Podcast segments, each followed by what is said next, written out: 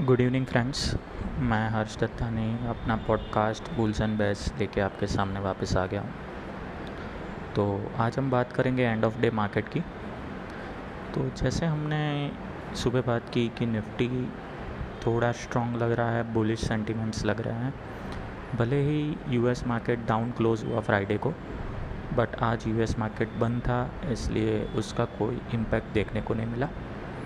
ऊपर से Asian market भी सुबह में मिक्स ट्रेड हो रहे थे तो वॉलेटाइल सेशन एक्सपेक्टेड था। तो पूरा दिन साइडवेज मूवमेंट करता रहा और क्लोजिंग के टाइम पे बुलिश हो गया निफ्टी बट इसको मैं आइधर बुलिश ना इधर बुलिश नॉर बेरिश व्यू है मेरा। क्यों? क्योंकि जब भी कोई ब्रेकआउट आता है, उसके साथ वॉल्यूम ज़रूरी है। तो आज आप देखोगे तो निफ्टी फ्यूचर्स में compare to previous days previous week इतना वॉल्यूम नहीं था। लग रहा था कि प्लेयर्स और ट्रेडर्स साइडवेज है, वो देख रहे थे और they were waiting for some breakout तो मैं इसको एक ब्रेकआउट अभी नहीं मानूँगा। ब्रेकआउट तभी होगा जब 450 के ऊपर क्लोजिंग दे रहा है हमको। तो ही मैं इसको एक पॉजिटिव ब्रेकआउट मानूँगा। और नीचे की साइड 280 से लेके 250 जो मैंने सुबह बात किया। सो so, आज आप देखोगे रिवर्सल पॉइंट था अराउंड 251 से 11,251 से रिवर्स हुआ है।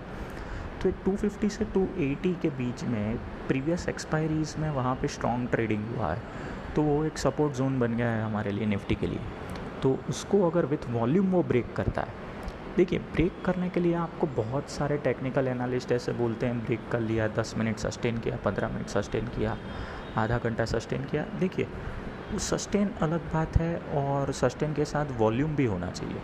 अगर को, अगर कोई ट्रेड ही नहीं कर रहा है उतने सारे लोग ट्रेड ही नहीं कर रहे हैं तो ब्रेकआउट का कोई सेंस नहीं बनता है। तो ब्लाइंडली ब्रेकआउट के पीछे मत भागिए ब्लाइंडली लेवल्स के पीछे मत भागिए थोड़ा लॉजिक लगाइए इसके अंदर थोड़ा दिमाग लगाइए। तो फिर जैसे मैंने बोला था, ये वीक आराम से बैठिए वेट करिए, कोई साइड वॉल्यूम के साथ ब्रेकआउट हो रहा है, कौन से डायरेक्शन में हो रहा है, उसके बाद ट्रेड इनिशिएट करिए। ये एक्सपायरी मुझे म्यूटेड लग रही है, उतना धमाका नहीं लग रहा है ये एक्सपायरी पे।